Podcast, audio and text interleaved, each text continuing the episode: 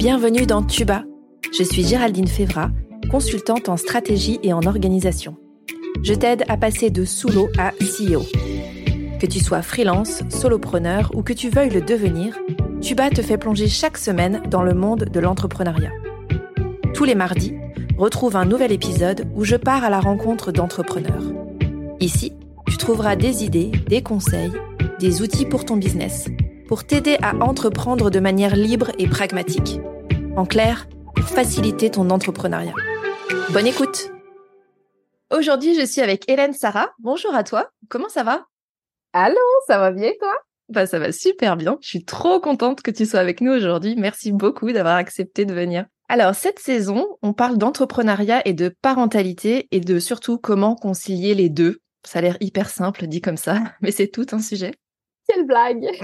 C'est ça, n'est-ce pas? Donc, merci d'être ici aujourd'hui et de venir nous parler de la manière que t'as, toi, d'utiliser les maths, en fait, pour justement combiner un business et le fait d'être parent.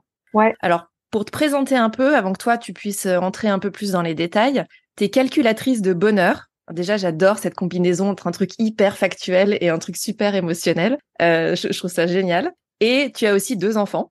Absolument. Est-ce que tu peux nous en dire un peu plus sur toi? Oui, déjà, je pense que la première chose, question de baisser un petit peu le niveau de stress lié aux maths de tout le monde. Moi, je n'ai pas toujours aimé les maths. J'ai même déjà coulé des cours. Je sais pas si l'expression est la même en Europe. Donc, on comprend l'idée, ouais. C'est ça. Parce que je voyais pas l'utilité, parce que c'était trop abstrait pour moi. Puis, de fil en aiguille, à travers mon parcours qui a commencé en administration, en gestion des affaires, j'ai découvert comment on pouvait les utiliser pour prendre des meilleures décisions en business. Puis ça m'a vraiment fascinée à ce moment-là, comment je pouvais littéralement traduire un problème ou une situation complexe avec des chiffres pour être capable d'avoir un regard qui était différent, plus objectif, un regard qui était plus complet sur une situation et permettre en fait de naviguer dans la prise de décision de façon un peu plus, plus informée, mieux. Ouais. Puis j'ai décidé de poursuivre là-dedans et de me rendre jusqu'au doctorat en mathématiques pour être meilleure, j'imagine. Donc ça, c'est vraiment mon background plus académique.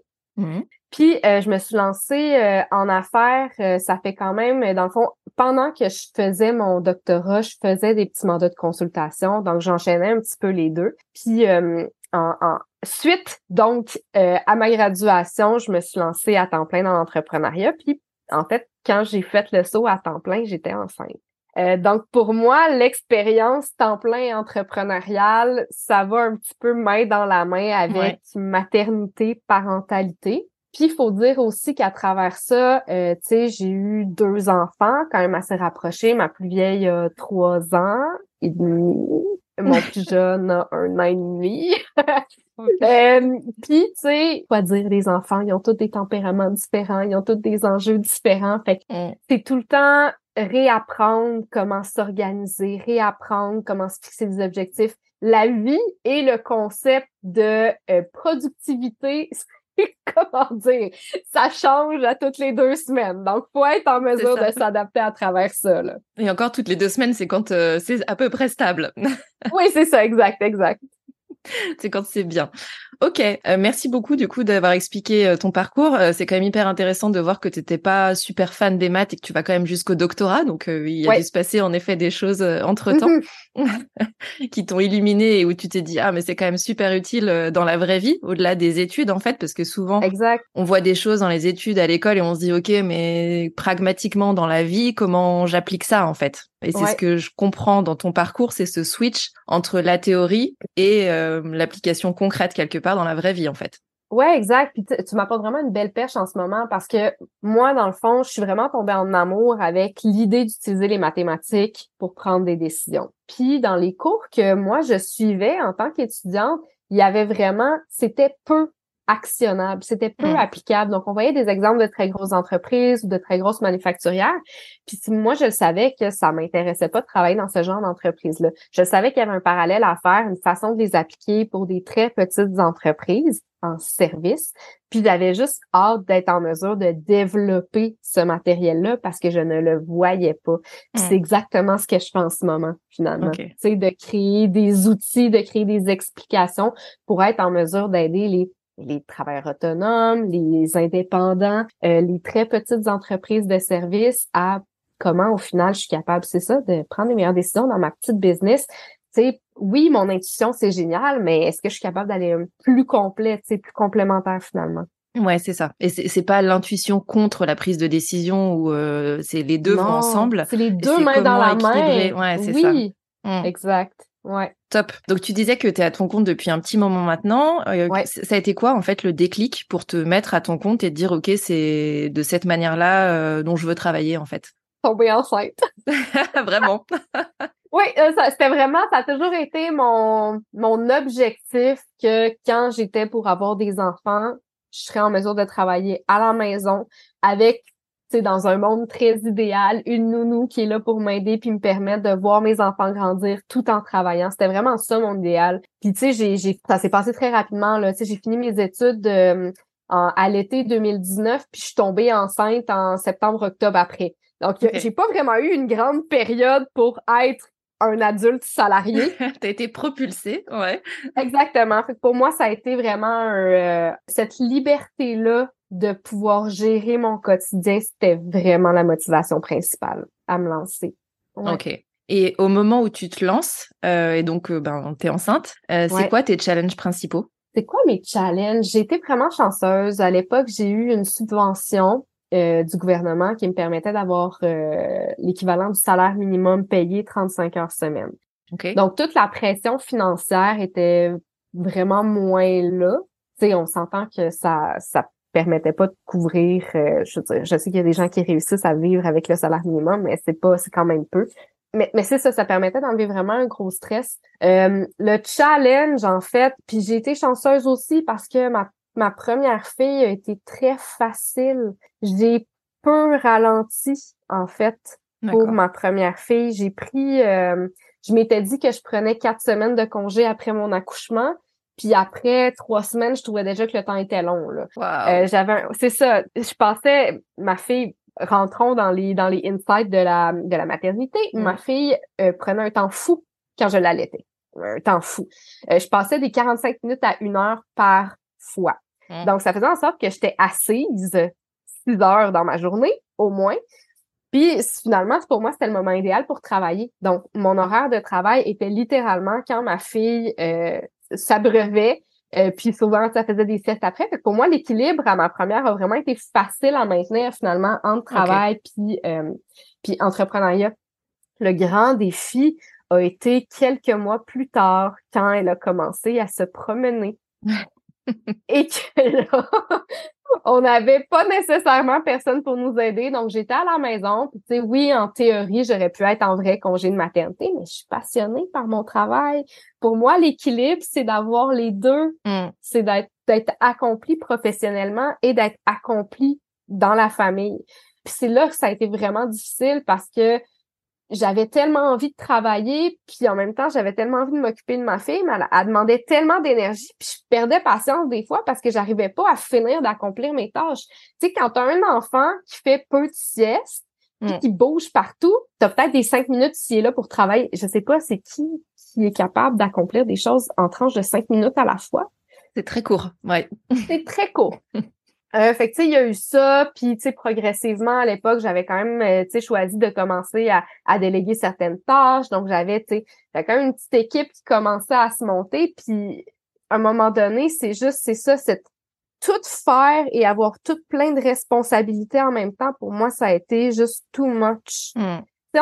moi, j'avais vraiment ce rêve-là, puis j'ai peut-être voulu scaler un peu trop vite en ce sens. J'avais ce rêve-là que, j'ai des enfants, puis j'en voulais un deuxième assez rapidement, je vais m'entourer, je vais créer une entreprise qui a pas besoin de moi, puis c'est fini là.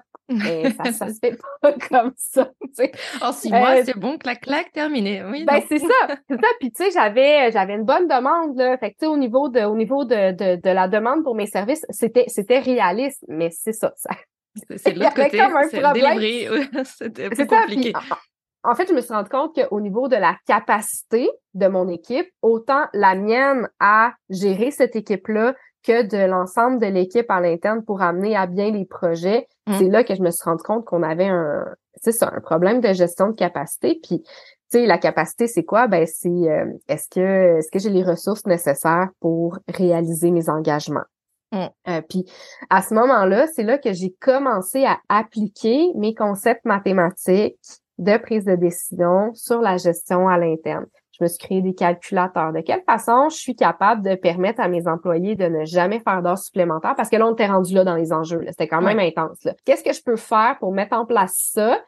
Puis m'assurer de l'autre côté que j'ai de l'argent pour payer tout le monde, qu'on a des mandats qui rentrent. Tu sais, l'équilibre, le sweet spot entre tout ça, il est très difficile à trouver. Puis j'ai essayé de le calculer, en fait. Je me suis vraiment demandé, c'est quoi qui me manque en ce moment pour être capable d'atteindre tous ces objectifs-là? Fait que c'est vraiment de là que j'ai vraiment été capable de mettre la main à la pâte pour développer ce fameux matériel-là de quand tu es dans le service, comment tu fais? Oui. Comment tu fais pour avoir à la fois une belle qualité de vie et une rentabilité, tu sais. Fait que c'est ça, le gros questionnement en est venu là parce que, tu sais, progressivement aussi, on en a parlé au début, mais avec les enfants, ça change ce que tu peux faire. Puis là, je me rendais compte que tu sais, autant que je pouvais travailler vraiment beaucoup quand ma fille est née, ce qui est très curieux, puisque d'habitude, t'es juste, super fatiguée puis ça fonctionne pas. Moi, ça fonctionnait vraiment bien. Mais là, est venu un moment où, clairement, dépasser 20 heures semaine de travail, pour moi, c'était plus réaliste. C'était juste la quantité maximale d'heures que moi, je pouvais dédier à mon entreprise était 20 heures. Mais 20 heures pour faire rouler une business avec des employés, bonne chance. Fait que c'est ça. Fait que là, toute la notion de décortiquer, calculer, qu'est-ce que je peux vraiment accomplir en 20 heures? Mon temps doit aller où? C'est quoi la constitution de tout ça? Au niveau des actions marketing, par exemple, je me suis rendu compte que je passais beaucoup, beaucoup de temps là-dessus à créer du contenu, tout ça. Mais là, de quantifier combien de travail je pouvais accomplir, ça m'a vraiment ouvert les yeux sur il était où le problème puis comment j'étais en mesure de me réorganiser après, finalement. Ouais. Fait que vraiment, tu sais, c'est comme si la maternité a vraiment été un vecteur de me rendre à une situation où mon temps était tellement rationné que là, je devais m'assurer que, je dirais pas chaque minute, là, mais tu sais, que mes gros groupes de tâches étaient cannés, ils étaient capables de rentrer dans le temps que j'avais disponible parce que sinon, c'était une question de survie, là. C'était mon entreprise était pour juste mourir si j'étais pas capable de maîtriser ça un minimum, là. Ouais. Et toi aussi derrière, c'est-à-dire que tu as dit quelque chose de ultra, ultra important, c'est que tu avais besoin de reprendre et en fait chacun et chacune est aussi à des rythmes différents et c'est OK. Exact. Mais je pense que c'est ultra important, surtout à ces moments-là, de se poser la question, de dire est-ce que j'ai envie de reprendre, est-ce que j'ai le jus pour ça? Et quand tu parlais de ressources, pour moi, il y a les ressources aussi, bien sûr, financières, mais il y a les ressources temps, énergie. Et parfois, ça redonne de l'énergie d'être dans son business parce que ça fait du bien et que c'est là qu'on a envie d'être. Ben oui. Ou à l'inverse, on a besoin d'être avec son enfant parce que c'est comme ça et c'est notre besoin du moment. Et c'est ça, et c'est OK aussi. Mais pour moi, le point ultra important derrière, c'est de se dire quel est mon besoin et de se poser la question, en fait. De dire là, maintenant, c'est une situation exceptionnelle quand même d'avoir un enfant. Donc, on a le temps et on a le droit de se poser la question de qu'est-ce que je veux, de quoi est-ce que j'ai besoin là maintenant. En essayant de se couper le plus possible des avis qui sont parfois contradictoires autour et pas toujours aidants non plus. Non. Mais de se dire qu'est-ce que je veux moi et ensuite en effet de se dire si j'ai besoin de travailler, ce que t'as fait rationnellement, de combien d'heures je dispose et merci de parler du fait de quantifier le temps. C'est quelque chose sur lequel je reviens très souvent avec mes clients. En disant des clients qui vont te dire j'ai pas le temps, etc. Et pour moi, tu peux améliorer quelque chose quand tu sais d'où tu pars. Et le où tu pars, c'est déjà de mesurer ton point de départ. Et donc, quand tu sais pas combien de temps tu passes sur quelle tâche, etc., c'est pareil, tu peux avoir une intuition ou une perception. Mais le temps, la perception, elle peut être très différente selon ce que tu fais. Ouais. Et je trouve que c'est vraiment un élément où la quantification et l'analyse, elle est ultra importante pour derrière justement prendre des décisions de manière factuelle et dire si je dispose que de 20 heures, mais que j'ai besoin de faire X de chiffre d'affaires, ben, comment est-ce que je fais l'équation avec ça en fait?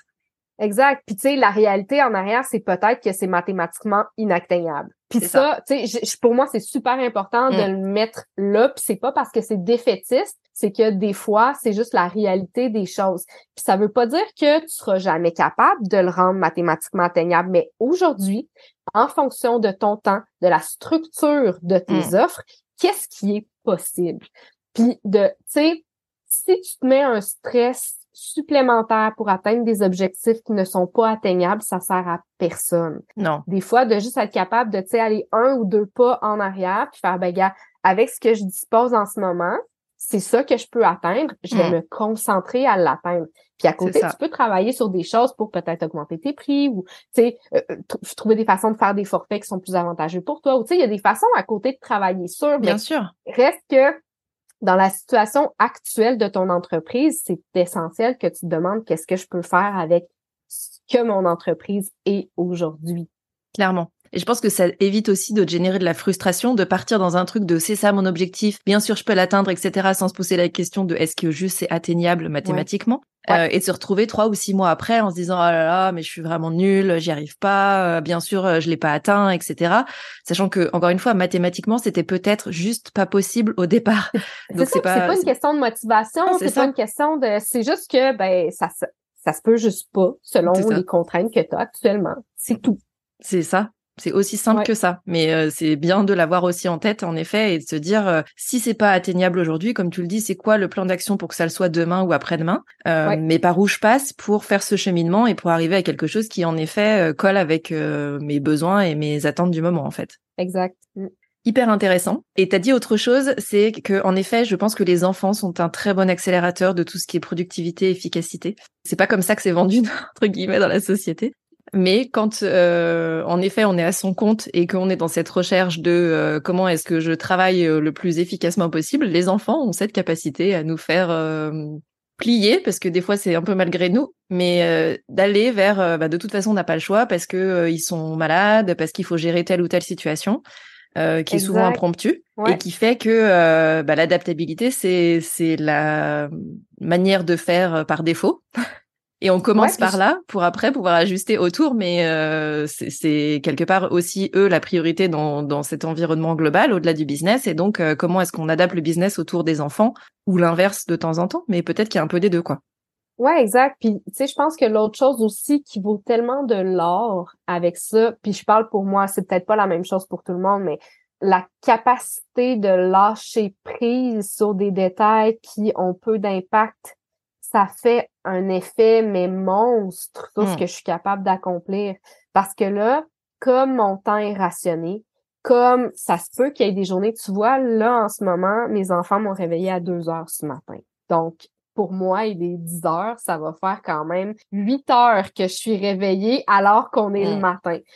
Je suis moins productive, moins réveillée, moins tout ce que tu veux aujourd'hui. Pourtant, j'ai le même nombre d'heures, c'est pas plus que hier, mais je dois adapter ma manière de fonctionner en fonction de ça. Puis, quand t'as justement énormément de facteurs comme ça, ben t'as pas le choix de te ramener à les actions que je vais poser aujourd'hui. D'une part, lesquelles j'ai vraiment l'énergie pour le faire, lesquelles j'ai vraiment le temps pour le faire, et si j'ai le choix entre plusieurs actions, lesquelles ont le plus gros impact sur mon entreprise. C'est là que tu te rends compte que des fois, d'ajuster les couleurs sur ton site web, même si tu pensais que c'était beaucoup important avant, au final, l'impact sur ton chiffre d'affaires est quasi inexistant. Okay? Puis, je trouve que ça permet de te mettre dans un état d'esprit où, justement, tu es en quête du plus petit effort possible avec l'impact le plus grand maximum possible. Tu sais, l'idée de Pareto de 20% d'effort pour 80% de résultats, pour moi, c'est constant dans ma tête, justement, sachant que je suis une larve puis que je suis à veille de juste tomber en 1000 morceaux, sachant que j'ai quand même envie de m'accomplir parce que c'est pas juste une question de ramener de l'argent. Hein. Moi, ça me permet de me sentir accomplie, ça permet down the road d'être une bonne mère si je sens que je suis une personne à part entière puis je suis capable de me réaliser professionnellement. Qu'est-ce qui est la plus petite tâche possible qui me permet d'être là, tu sais? Puis ça, je trouve que c'est vraiment quelque chose que clairement je n'avais pas avant. Avant, j'étais workaholic fini, je travaillais quasiment tout le temps la fin de semaine. J'aimais ce que je faisais, mais je travaillais souvent sur des tâches à valeur peu ajoutée parce que je travaillais. J'étais productive, entre guillemets, dans le sens où j'étais tout le temps en train d'accomplir quelque chose. Mais la productivité, ce n'est pas ça. La productivité, c'est genre mathématiquement, là, il y a une formule, OK, en gestion des opérations sur la productivité. Puis c'est la quantité de valeur créée divisée par le nombre de ressources utilisées. Merci! Puis quand tu regardes cette équation-là, tu te rends compte que en fait, moins tu travailles, si tu maintiens tes résultats obtenus, tu es plus productif. Et à l'inverse, si tu ne changes pas tes résultats obtenus et que tu travailles plus, tu diminues ta productivité. Fait que c'est là, la question, c'est je souhaite avoir une productivité accrue. Donc, c'est quoi le maximum de valeur que je peux créer avec le moins de temps possible? On le remettra, je pense, en description de l'épisode, de cette formule, parce que c'est tellement ça. Et c'est ultra parlant pour le coup. Et on comprend bien, justement, la transposition dont tu parlais tout à l'heure, entre les maths et la vraie vie et le business. T'as parlé plusieurs fois de facteurs. Je pense que il y a des facteurs qu'on maîtrise quand on est dans la vie en général et dans le business en particulier. Il y a des choses sur lesquelles on a de l'impact, on peut avoir une action qui va potentiellement donner des résultats, etc. Il y a des choses qu'on ne maîtrise pas. Donc, tu parlais de lâcher prise. Je pense que c'est important aussi de comprendre que dans les facteurs, il y a des choses sur lesquelles je peux agir et d'autres non. Et donc, ça sert à rien de m'énerver et de passer des heures et des heures et des heures sur ce que je ne maîtrise pas parce que je le maîtriserai pas plus après. En effet, je vais juste être fâchée. C'est ça. Donc, je vais diminuer mon énergie, je vais augmenter ma frustration, potentiellement ma culpabilité. Enfin, que des trucs qui sont pas ultra fun et qu'on n'a pas ultra envie d'avoir dans son business. Donc, j'aime beaucoup aussi cette idée de se centrer sur à la fois l'essentiel, mais aussi ce sur quoi on a la main, en se disant, voilà, c'est ça. Qu'est-ce que je peux produire, moi, en termes de valeur, avec quelles ressources pour être la plus efficace possible dans le temps qui m'est imparti. Ouais. Ce qui nous ramène, du coup, vraiment aux maths pur et dur, quelque part. Oui. Est-ce que tu peux rentrer un peu plus dans le détail de justement comment est-ce qu'on peut utiliser, tu l'as dit un peu là avec des formules et la manière dont toi tu l'avais utilisé forcé entre guillemets en ayant des enfants pour toi, ce qui est souvent une très bonne manière de commencer, hein, c'est-à-dire qu'on est soi-même confronté au problème et puis on trouve des solutions et après on se dit peut-être que d'autres peuvent avoir besoin de cette solution aussi. Ouais, exact. Est-ce que tu peux nous donner des exemples en fait concrets dans le business, soit le tien, soit de clients que tu as, de comment l'application des maths se fait? Ouais, le point de départ est vraiment tout le temps le même. Pour moi, la base, c'est de faire un espèce de portrait idéal de vers où je m'en vais. J'aime mieux faire ça que de tout de suite investiguer mon temps passe où, parce que des fois, quand tu fais juste investiguer ton temps passe où, tu as tendance à juste éliminer les affaires sur le bord, tandis que quand tu te concentres sur c'est quoi que j'ai vraiment disponible puis vers où je m'en vais, là, on dirait que justement, t'es vraiment en mode survie. T'es vraiment en mode, faut que ça rentre à l'intérieur de ce temps-là. Donc, ce que j'aime faire, c'est l'exercice de me demander combien d'heures j'ai vraiment disponible pour travailler sur mon entreprise dans une semaine, au maximum. Puis si t'es pas sûr, diminue ce temps-là.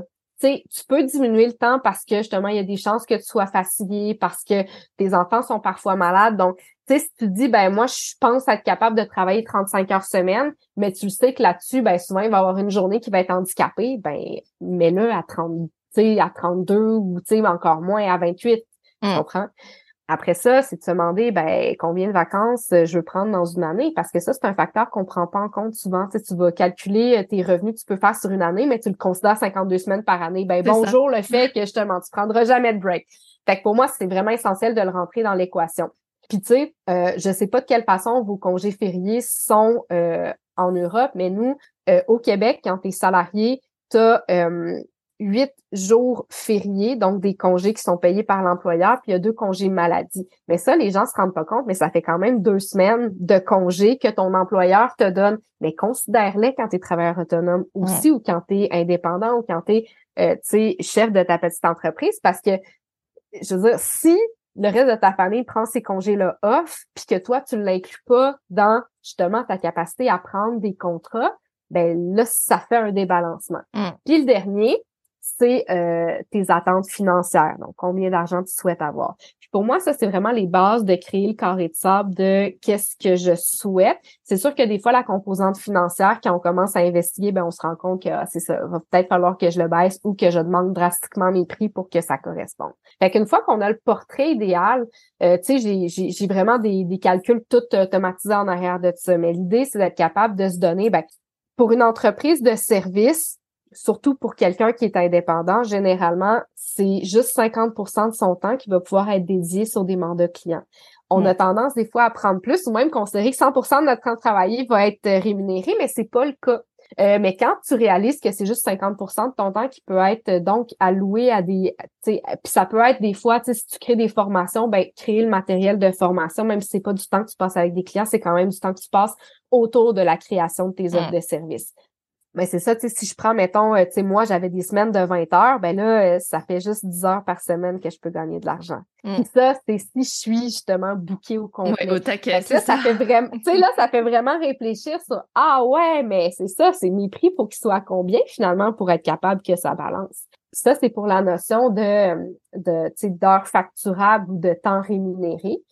Mais il y a d'autres composantes dans l'entreprise qui sont essentielles. Il y a, tu sais, le temps de tâches administratives, par exemple, le temps que tu passes à faire ta tenue de livre, etc. C'est encore une fois, sur une semaine de 20 heures, tu sais, les pourcentages alloués, je les ai identifiés en faisant une recherche, tu sais, scientifique et dans l'industrie pour avoir des pourcentages qui sont alignés sur ce que ça pourrait être. Ça veut pas dire que c'est nécessairement ça pour chaque individu, mais c'est des bons barèmes. Donc, pour les heures passées sur les tâches administratives, généralement, ça va être autour de 10% du temps travaillé. Okay. Donc, je reviens à ma semaine de 20 heures. Ça fait 2 heures dans la semaine. 2 heures dans la semaine pour répondre aux courriels qui sont pas des clients, pour faire ma tenue de livre, pour faire de la facturation. Est-ce suffisant? Si pour toi, ça l'est pas, ben c'est peut-être que là, il y aurait des gains de temps à avoir. Peut-être que pour toi, tu serais capable d'avoir plus de revenus si tu déléguais ta tenue de livre. Puis souvent, en fait, c'est ça qu'on voit. Tu sais, surtout quelqu'un qui est pas habitué. Ou moi, je le sais, je regardais mon écran puis je procrastinais mes factures juste parce que ça me tentait pas. C'est quand même du temps que je peux pas réutiliser. Fait que j'aime utiliser cette forme d'investigation-là pour vraiment partir de, tu sais, au lieu d'observer que je passe, tu sais, 10 heures par semaine sur mes tâches admin, plutôt de me dire, oups, j'ai juste 2 heures, qu'est-ce que je peux rentrer à l'intérieur de 2 heures, puis qu'est-ce que, en fait, j'ai pas le choix de lâcher prise sur, c'est ça. T'sais. Qu'est-ce qu'il y a de l'impact dans ces 2 heures à faire absolument versus qu'est-ce que, c'est ça, de toute façon, je laisse tomber parce que j'ai pas le temps et en plus, ça aura pas d'impact sur mon business, donc... Exact. Fait que, tu sais, l'approche est vraiment réussie dans toutes les sphères. Puis, tu sais, quand t'es rendu aux ventes et marketing, par exemple, ben c'est sûr que si tu décides d'avoir, tu sais, un compte Facebook, un compte LinkedIn, un TikTok, puis un compte Instagram à alimenter, puis que j'ai 20 heures par semaine, puis tu sais, pour moi, les ventes et marketing, tout partout, là, incluant, tu sais, parler à des clients potentiels, rédiger des offres de services et alimenter mes réseaux sociaux et... par exemple, là, en ce moment, je fais une activité de visibilité avec toi. Je suis sur ton podcast. Pour moi, c'est une activité de vente et marketing et je la budgète dans mon horaire. Ben, pour moi, ça, c'est 30% du temps. Encore une fois, sur une semaine de 20 heures, on parle de 6 heures. Et t'as intérêt d'être super efficace sur tes 6 heures si tu fais la prospection, le marketing, les contenus, etc., etc. Exact. Puis encore une fois, là, la question de, ben, est-ce que c'est mathématiquement réaliste tout ce que je veux faire? Ma belle stratégie marketing là que j'ai faite en suivant les meilleures pratiques est-elle adaptée à mon modèle d'affaires qui inclut le fait que je n'ai que 20 heures par semaine à travailler? Fait que ça te demande de vraiment, encore une fois, te demander, c'est ça, il est où le plus gros impact là-dedans? Est-ce que je peux juste choisir un canal ou au final, je change complètement ma stratégie marketing pour faire de la prospection directe parce que c'est ça qui a le plus de chances de m'amener des résultats? Fait que ça te met, je trouve que d'utiliser les mathématiques dans un contexte comme ça, ça te met face à une réalité qui est tranchante et dure, mais... c'est un exercice qui est tellement éclairant à faire. C'est ça, je pense que quand tu le fais, ça pique parce que ben, ça confronte la réalité avec peut-être l'idée qu'on se faisait, la projection de quand j'aurai mon business, je travaillerai 20 heures par semaine, etc. Donc clairement, je pense que la prise de conscience peut frotter fort. Oui. Mais en même temps, j'ai envie de dire, si elle se fait pas là, ça veut dire qu'on va essayer pendant des semaines, voire des mois, voire parfois des années à atteindre cet objectif de 20 heures par semaine sans y arriver, du coup, puisque mathématiquement, c'est pas possible. Et donc, les impacts de ça sont quand même extrêmement forts. peuvent aller sur des choses assez dramatiques, hein, d'épuisement, etc. Donc, c'est un gros enjeu. Être épuisé, ça veut dire que littéralement, tu peux plus contribuer à ton entreprise. Tu t'es épuisé comme ressource. Mmh. Et pour te recharger, ben, c'est pas si simple en fait. Exact. Donc c'est pas neutre. Donc oui, ça peut piquer, mais je pense que c'est nécessaire comme calcul. Donc tu disais 50% de temps de client, 10% sur l'admin et 30% sur vente et marketing. Qui nous laisse un 10% pour être le dirigeant de ton entreprise. OK. Puis être le dirigeant de ton entreprise, c'est penser justement à ta stratégie, faire ta planification trimestrielle. Ça veut, pour moi, là-dedans, il y a aussi le fait de se former qui rentre. Puis ça me fascine tout le temps. Tu sais, justement, quand je vois des gens qui travaillent 20 heures semaine, mais qui s'engagent dans des programmes de, tu sais, 6 mois qui demandent une implication de 5 heures par semaine, mais c'est parce que ça ne fonctionne pas. Mm. Puis tu sais, il y en a certains qui vont dire « Oui, mais moi, j'aime ça me former, c'est mon passe-temps. » Je suis d'accord avec ça, j'adore me former aussi. On s'entend que j'ai passé toute ma vie à l'école. Sauf que quand tu as une famille et que de faire ces activités-là de formation ne sont plus réalistes parce que tu te manges des heures, soit que tu le fais pendant que tu devrais être avec ta famille ou tu le fais pendant que tu devrais réaliser des projets clients. C'est ça. Parce qu'à un moment donné, ça ne rentre pas. Puis tu sais, 10% pour être le dirigeant de ton entreprise, encore une fois, sur une semaine de 20 heures, ça fait 2 heures. Mmh. T'as intérêt d'être super efficace. Exact. Mmh. Fait que ça amène, tu sais, je pense pas qu'il faut se dire « Ah, ben je dois, tu sais, avec une discipline de faire respecter ce temps-là parce que sinon la mort va m'arriver. » Non, c'est un guide. C'est simplement un guide pour te permettre de savoir est-ce que tu vas tendre vers un équilibre où tu es littéralement en train de te surcharger. Et juste d'avoir la possibilité de le savoir, ça donne énormément de pouvoir. C'est juste, je le sais que je m'enligne vers des heures supplémentaires et je l'accepte versus je veux juste tout faire puis tout va fonctionner, c'est une pensée magique. Mais au moins, je sais dans quoi je m'embarque. C'est ça, exactement. Et on peut se dire, OK, c'est ponctuel et je l'accepte pendant 3, 6 mois, etc. Mais c'est en connaissance de cause et c'est pas subi où on se dit au bout d'un moment, dis donc, je suis un peu fatiguée en ce moment. Bah ouais, tu m'étonnes, tu fais 2 fois plus que ce que tu avais prévu. Et c'est pas tout à fait la même chose en fait. Donc c'est l'idée de le faire en conscience et justement pas en intuition, mais en connaissance de cause par rapport à et la capacité des ressources, du business et puis de l'équilibre entre la vie familiale, le business et puis soi aussi, avoir aussi potentiellement du temps pour soi au milieu de tout ça parce que c'est possible aussi. Dormir, c'est bien. C'est ça. Dormir, faire des activités, je sais pas, sportives, artistiques, peu importe. Oui.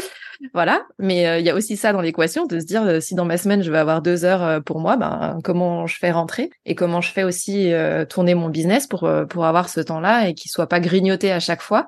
Parce que ce qu'on voit quand même souvent, c'est que entre le temps du business, de la famille et pour soi, le pour soi, il a tendance à disparaître un peu au profit des autres, des 2 autres gros pôles, entre guillemets. Et c'est pareil, ça peut être OK temporairement si on en est conscient et si ça marche dans cet équilibre-là. Mais c'est encore une histoire de conscience et de d'être au courant en fait que c'est en train de se passer comme ça. Ouais.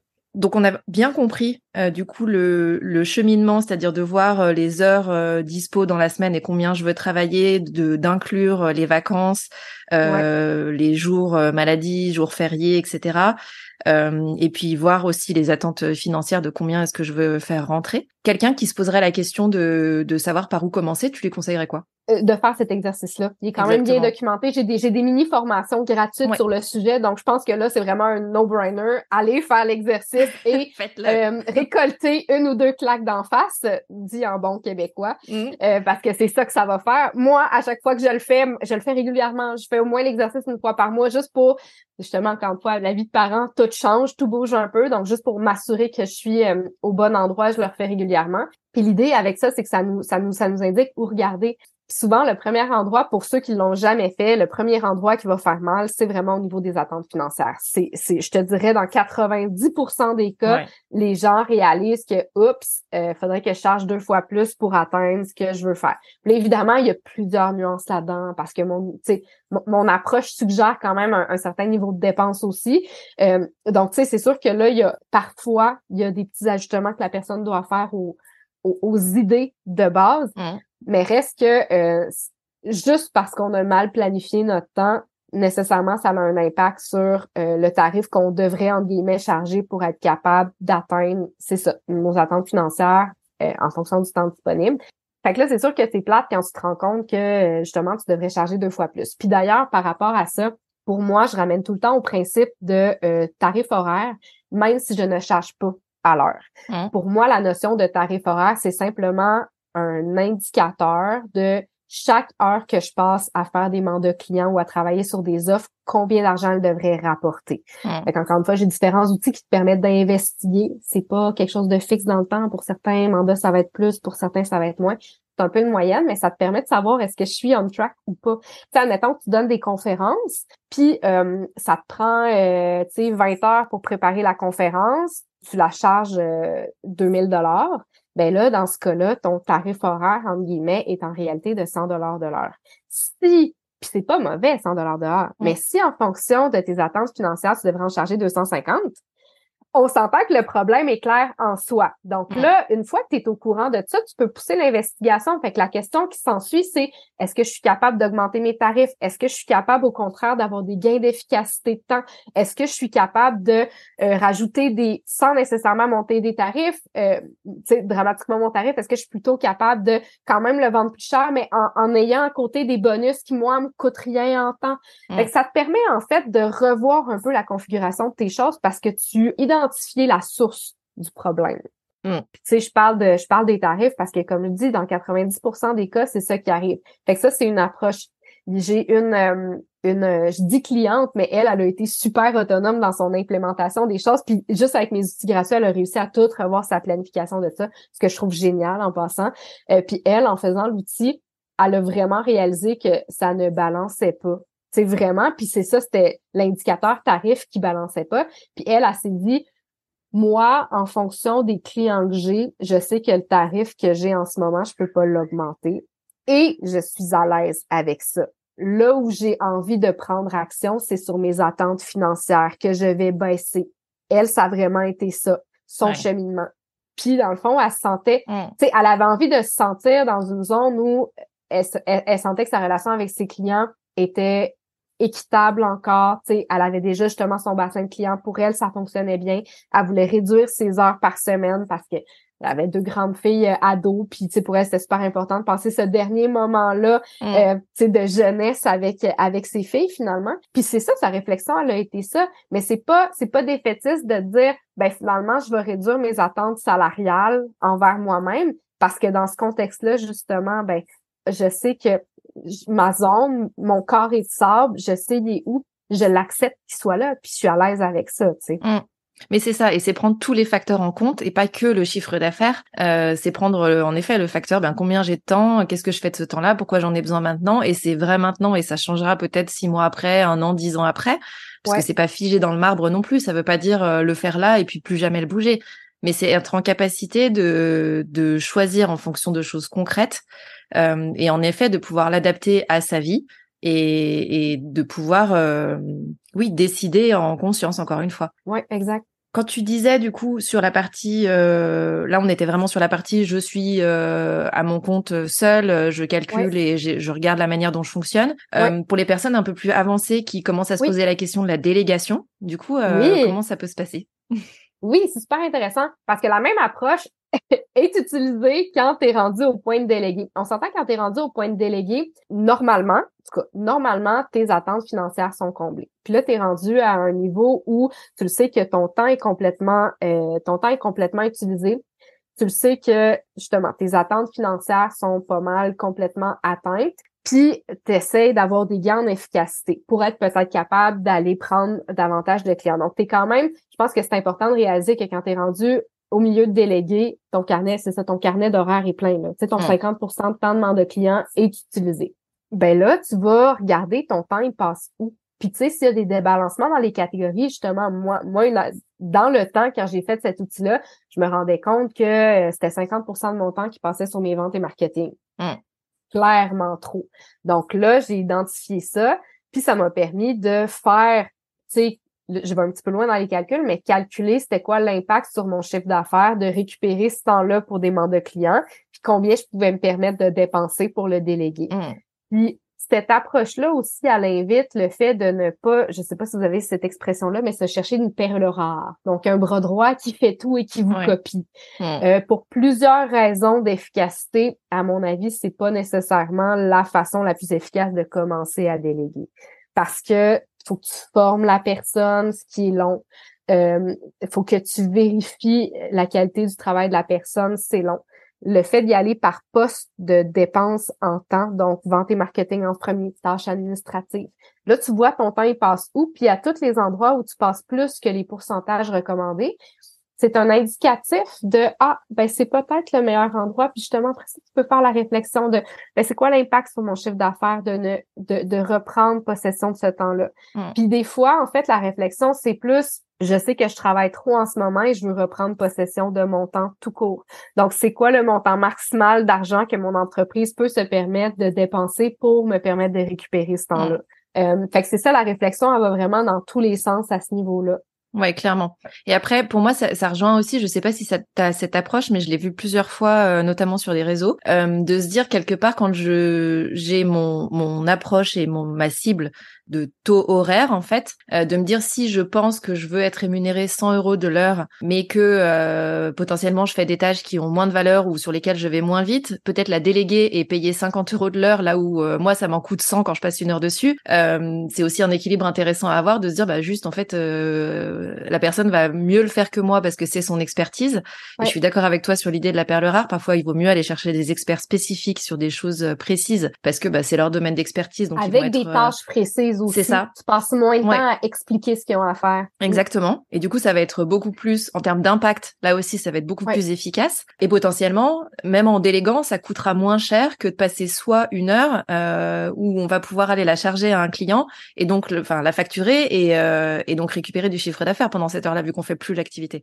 Ouais, vraiment. Genre, définitivement, le seul truc qu'il faut vraiment faire attention, c'est d'estimer le temps que cette relation-là de délégation va prendre et de l'inclure dans... Tu sais, puis on s'entend que c'est une erreur que je vois. J'ai eu des clients qui étaient des agences avec des dizaines d'employés et qui faisaient l'erreur de ne pas charger au client final le temps de gestion de projet. Fait que ça, c'est quand tu fais des offres de service, surtout quand justement tu es dans le service, tu sais, que tu vends ton temps à l'heure ou que tu vends au forfait, quand tu commences à déléguer, puis même, je te dirais, quand tu délègues des tâches qui sont à l'interne puis qui sont pas juste à l'intérieur du mandat que tu fais, de considérer, c'est ça, une nouvelle catégorie de temps qui est juste la gestion des ressources humaines. Donc, quand tu es en train de réaliser un projet client, je pense que c'est quasiment, c'est quand même facile de dire, là, tu sais, avant, j'avais juste l'estimation de mes tâches à moi et l'estimation du temps de contact de client. Là, j'ai l'estimation de mes tâches à moi, du temps de contact client, des tâches de la personne à qui je délègue et la gestion du projet dans son ensemble. Fait que c'est vraiment important de faire l'ensemble du calcul parce que des fois, tu sais, j'ai vu des gens qui déléguaient. Mettons, on va prendre des chiffrons. Donc, eux, leur tarif horaire était 100 $ de l'heure. Ils déléguaient à quelqu'un à 80 $ de l'heure, mais au final, ils perdaient de l'argent en faisant ça parce qu'ils n'avaient pas fait le calcul suffisant au niveau du temps que ça leur prenait. Donc, ça, c'est la petite composante à inclure qui est super importante. Mais, je veux dire, quand t'es rendu à avoir un carnet de clients qui est booké et avoir quelqu'un à côté qui te coûte moins cher et qui est plus efficace que toi sur des tâches, s'il vous plaît, envisage-le comme solution. C'est clair. C'est ça. Mais faut voir l'ensemble de l'image plus grande que ça. Puis j'insiste autant là-dessus parce que je me suis plantée solidement en l'oubliant aussi. C'est facile de juste faire « Ah, non, ça va pas prendre plus de temps. » Mais oui, ça prend plus de temps. Puis plus que ton équipe grossit, plus que le temps de gestion prend une part qui est importante. Bien sûr. Oui, et c'est pas forcément la part humaine à laquelle on va penser. Or, voilà, quand on grossit et qu'en effet, on commence à avoir une équipe, il y a forcément des interactions. Et heureusement. Serait-ce que... c'est un peu le but aussi. Ne serait-ce que pour partager la vision, la stratégie, où est-ce qu'on va, co-construire des choses, etc. Mais t'as raison, si ça, c'est pas pris en compte dans le calcul, forcément, ça, à un moment, ça passe pas, quoi. Ouais, exact. Ok, top. Merci beaucoup. Du coup, on a deux niveaux en fonction de votre niveau d'avancement. Soit vous commencez et donc vous pouvez commencer par déjà calculer sur votre partie à vous versus vos attentes, etc. Soit vous êtes un peu plus avancé, vous vous posez des questions sur la délégation. Dans tous les cas, les ressources seront disponibles dans la description. Est-ce que tu as quelque chose à ajouter? On arrive sur la fin du podcast. S'il vous plaît, prenez soin de vous. C'est peut-être l'automne, l'épuisement est là, il y a la situation, je pense juste globale, qu'il y a plus de stress, plus de tout. Je pense que c'est toujours le temps de se poser la question de est-ce que j'ai tout ce que ça me prend pour atteindre mon équilibre, mais d'autant plus là. Je sais que ça peut tellement avoir de l'air froid de se dire je vais calculer mon entreprise, surtout quand c'est un projet de cœur. Je comprends. Mais de faire l'exercice, ça peut vraiment vous sauver votre énergie, votre inspiration et votre intuition dans les prochains mois. Prenez le temps de le faire. J'ai rien à gagner. En vous disant de le faire, mes ressources sont gratuites. Faites-le pour vous permettre d'atteindre... Parce que l'équilibre, c'est un concept qu'on n'atteint jamais, mais tendez davantage vers votre équilibre. Donnez-vous les outils pour respirer un petit peu plus. C'est ça, surtout en tant que parent entrepreneur, là, c'est même pas un luxe. C'est même pas un luxe de le faire. C'est un super bon conseil. Au moment où on enregistre cet épisode, donc on est plutôt sur la fin de l'année. Si vous êtes en train de préparer vos objectifs pour l'année prochaine ou de préparer ceux du trimestre prochain ou peu importe, ça peut aussi être un très bon moyen factuel, vous l'aurez compris, de pouvoir... Absolument, je commence aussi toujours mes planifications annuelles et trimestrielles en le refaisant. C'est ça. De se dire, OK, est-ce que je suis toujours dans la plaque de ce que j'avais prévu ou pas? Si c'est ou pas, comment est-ce que je réajuste? Mais ça va aussi orienter vos actions et donc vous donner de la clarté là-dedans, dans quelles sont les actions pragmatiques que je dois mettre en place ou pas pour justement atteindre ces objectifs-là. Donc, quel que soit le moment dans l'année où vous allez écouter cet épisode, c'est utile. Donc, n'hésitez pas. C'est le moment de calculer. C'est ça. Hélène-Sarah, tu nous l'as dit, toi tu le refais plusieurs fois, donc donc toujours, que, voilà. Toujours. Je pense. Puis justement, j'ai développé l'année dernière, mon outil était au départ juste sur Excel, puis j'ai développé la version directement accessible sur Internet. Donc, j'ai mon téléphone, puis je suis capable de faire directement mes calculs. C'est pas besoin de se connecter à rien. Pour moi, c'est vraiment, je suis souvent là-dessus juste pour me rafraîchir. Je suis rendue où là. Ouais, c'est très bien et ça refocus quand il y a besoin, donc c'est parfait. Exact. Ouais. Toi qui nous écoutes, tu peux retrouver tous les liens pour joindre Hélène-Sarah sous la description de cet épisode. Donc, tu l'as compris, il y a beaucoup de choses gratuites auxquelles tu peux avoir accès. Donc, n'hésite pas, va calculer, même si tu n'aimes pas les maths. En plus, elle vient de le dire, c'est plus sur Excel, c'est sur une plateforme. Donc, tout va bien. Tu n'as même pas besoin d'aller sur un tableur. Si tu as aimé l'épisode d'aujourd'hui et que tu penses que ça peut aider ou inspirer quelqu'un, partage ça autour de toi, que ce soit en story, sur LinkedIn ou au prochain apéro avec tes voisins. Ça fonctionne aussi très bien. Merci beaucoup, Hélène-Sarah, d'être venue me parler de maths dans Tuba. C'était plaisir. Merci beaucoup de l'invitation. Avec grand plaisir. J'ai hâte de suivre du coup tes prochaines idées et ce que tu vas mettre en place dans ta business et que tu vas nous partager pour qu'on puisse faire avancer les nôtres. Merci beaucoup. Absolument.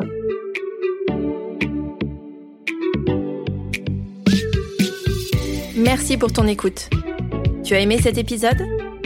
Si tu veux promouvoir Tuba, la meilleure façon de le faire, c'est de laisser un avis 5 étoiles sur ta plateforme d'écoute préférée. Tu peux t'abonner pour ne pas rater les prochains épisodes et partager celui-ci avec d'autres entrepreneurs à qui il pourrait être utile. Si tu veux me faire un retour direct, retrouve les liens pour me contacter en description de l'épisode. On se retrouve la semaine prochaine.